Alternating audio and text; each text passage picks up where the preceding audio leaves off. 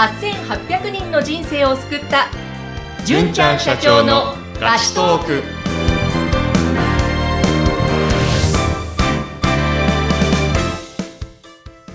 こんにちは。ピーチ株式会社の尾崎です。こんにちは。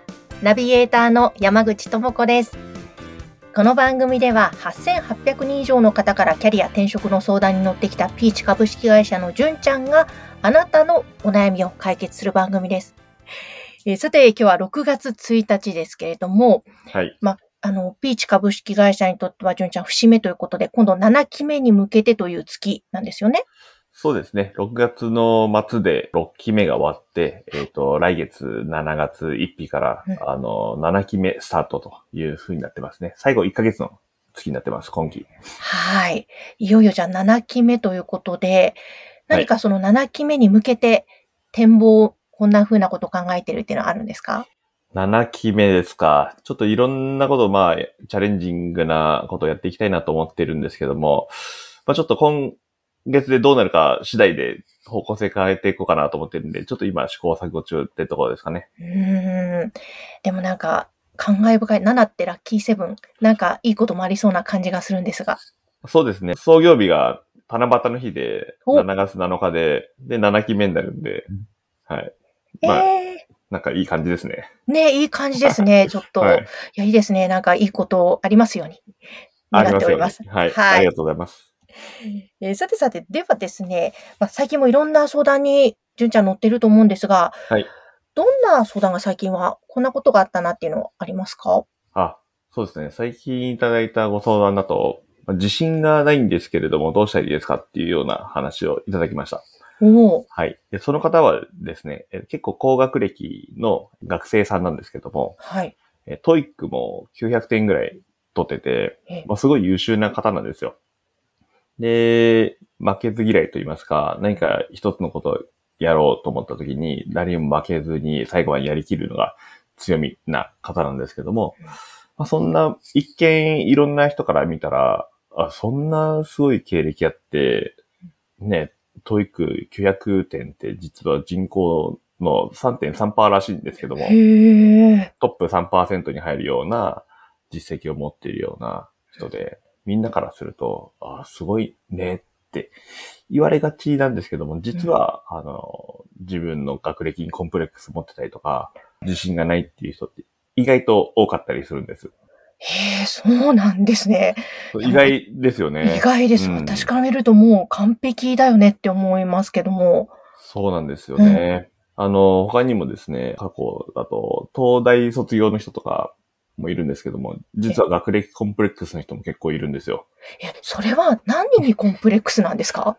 んね、僕も全然、え、そうなのってびっくりしたんですけども、えなんか、やっぱ、あの、完璧を目指してやろうとする人によくあることではあるんですけども、完璧じゃないところに目がいってしまう人もいるんですね。ああ、なるほど。うん他の人から見たらすごいなと思っているところでも、うんでも本人からすると、いや、でも俺こういうのできてないし、で私はまだまだここは全然未熟だしっていうところにフォーカスをしてしまって、うんまあそれで自信がなくなってしまっているっていう人も、はい。意外と多いです。確かに、まあ私もそういうところありますがそう、か、東大を出ていようが、どういう大手の企業に働いていようが、やっぱりそういう悩みを持ってる人は持ってるわけですよね。そうですね、はい。うん、そうすると、その自分に自信がないという質問に対しては、どういうような答えをされたんですか、そうですね。その方は、就職活動をこれからしていくにあたって、自分がどういうふうにこうエントリーシートを書いて、自己 PR をどういうふうにしたらいいかわからなくて、自分の罪は何なのかわからなくて、自分の意見を言うってこともすごく怖くてですね、自信がないっていうふうなお話をされてたんですけども、ええでまずは、その方に僕がお話ししたのは、わかりませんっていうのをやめましょうっていう話をまずしました。はい。はい。で、将来どうなりたいですかって、なんか夢とかありますかって言った時に、わかんないんですっていう話してたんですね。うんうん。で、その時僕が言ったのは、今なんでわかんないって言ってると思うっていう話をされたんですよ。はい。はい。なぜ将来のことがわかんないと思っているのか。うんうん。うん。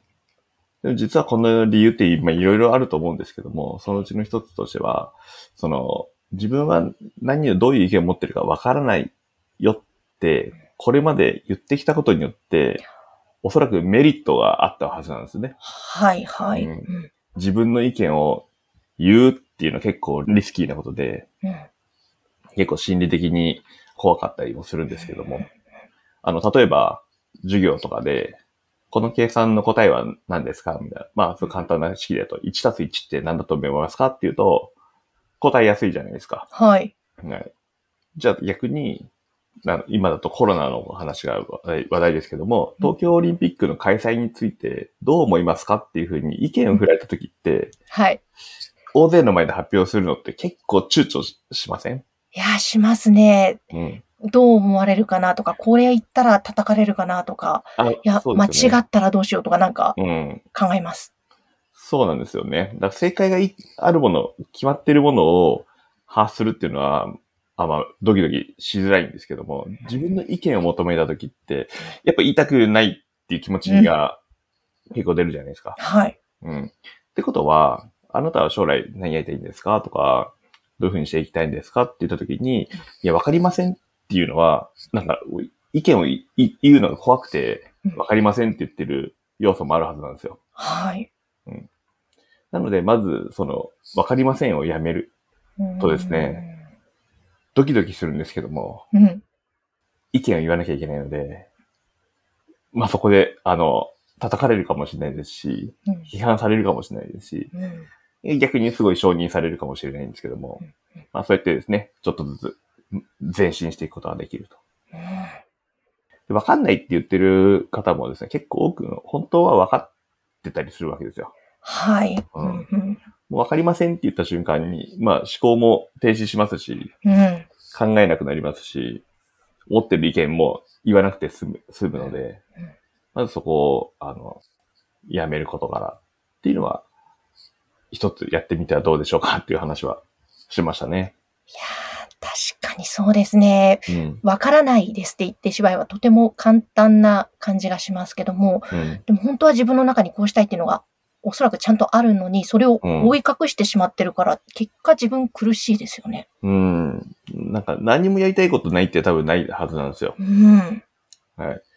なんか、例えば、なんか、何の本で読んだか忘れたんですけども、あ、確かにそうだなと思ったのが昔あって、なんか好きな芸能人とかいるみたいな。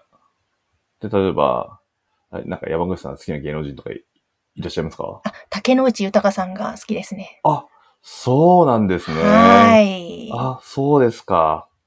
竹野内豊さんと一緒に仕事ができたとしたらめちゃめちゃ嬉しくないですか？いやーもうどうしましょう。ちょっと大変なことになりますね。ああ、もうはい、はい、はい、はい。ちょっと興奮します。ははいい。いや、やりたいことあるじゃないですか。はい、そうですね。ありますね。で、何もないって言ってる人でも、なんか好きなアイドルと会えたら嬉しいとか、好きなご飯食べに行ったら嬉しいとか、やりたいことあるはずなんですけども、で、やっぱそういう自分の意見を言うってことに対してこう怖かったりするんで、こう自分が閉じ込めてしまったりするんで、うんまずはそれを、そういうことはしないって。そうですよね。はいあとその、まあ、意見を言わないのとも共通してるかもしれないんですが、エントリーシートを書くときとか、自己 PR 書くときも、はい。私も就職活動の時を思い起こすと、こう、この会社はどういう人を求めてるのか、それに合うように書かなきゃダメかなとか、よくなんかそんなことを考えて、うん。また迷路になっていった気がしたんですけど、あ記憶があるんですが、その辺も何かありますかね？はい。えっと、エントリーシートの添削も、まあ、年に何件か、大学生の依頼を受けてやってるんですけどもうん、見た瞬間にわかるのがうん、本音で書いてるのか、あの、建前で企業の、なんか、ビジョンとか理念とか、そういうのをホームページで見見たか誰かが聞いて書いたのかっていうのは、手書きじゃなくても一発でわかるんですよ。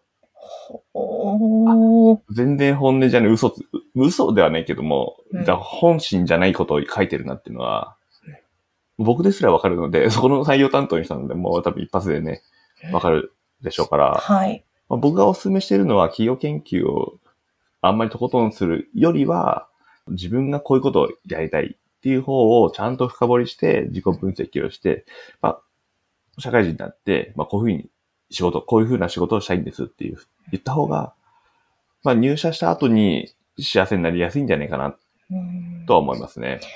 いや、ね確かに媚びを売るってことは自分をちょっと隠すとか殺すというか、抑えながらってことですもんね。そうですね。あの、そうです。まさに企業に媚びを売るなっていうふうに僕はお伝えしてますけども。うんうんはいいや、ということはもうその大学生の方のお悩みは、その、まあ、自分が自信、自分に自信がないというところだけども、まず、純ちゃんが言ったように、わからないをやめて、自分がどうしたいのか、ちゃんとうん一歩勇気を持ってうん、口に出して言っていく。はい。で、まあ、言葉に出すとね、いいって言いますもんね。そうですね。うん。うんそして、その、まあ、エントリーシートを就職活動の時に書くときは、うんもう媚びを売るんじゃなくて、自分がどうしてここに入りたいのか、自分の本音の部分をちゃんと思いとともに書くといい。そうですね。僕のおすすめはそうですね。もちろんいろんな方法があると思いますし、僕はあの、新卒の別に専門家ではないんですけども、僕自身もそういう風にしてきてすごい良かったなっていうのと、あと企業に入ったら後のミスマッチがなかったなっていうのがありますと。うん。あとはまあ自信のつけ方って、まあそれ以外にもたくさんあるんですけども、うんまあそそれも一つの、あの、方法でもあるのかなと思ってます。はい。はい。まあ、ぜひあの、この番組の過去の配信の中にも結構そういったお話ある回もあると思いますので、ぜひ聞いていただきたいですね、アーカイブも。はい、そうですね。はい。なので、目の前にできることを一つ一つ積み重ねながら、ぜひ自分に自信をつけていただければなと思います。はい。えーそして、えーぜひですね、皆様からも番組宛てに、えーお悩み、ご相談ですね、お気軽にお寄せいただけたらと思います。えーピーチ株式会社の LINE 公式アカウントから受け付けていますので、えーこちら説明欄のところに URL 掲載しています。そちらからお願いします。えーじゅんちゃん、今日もありがとうございました。ありがとうございました。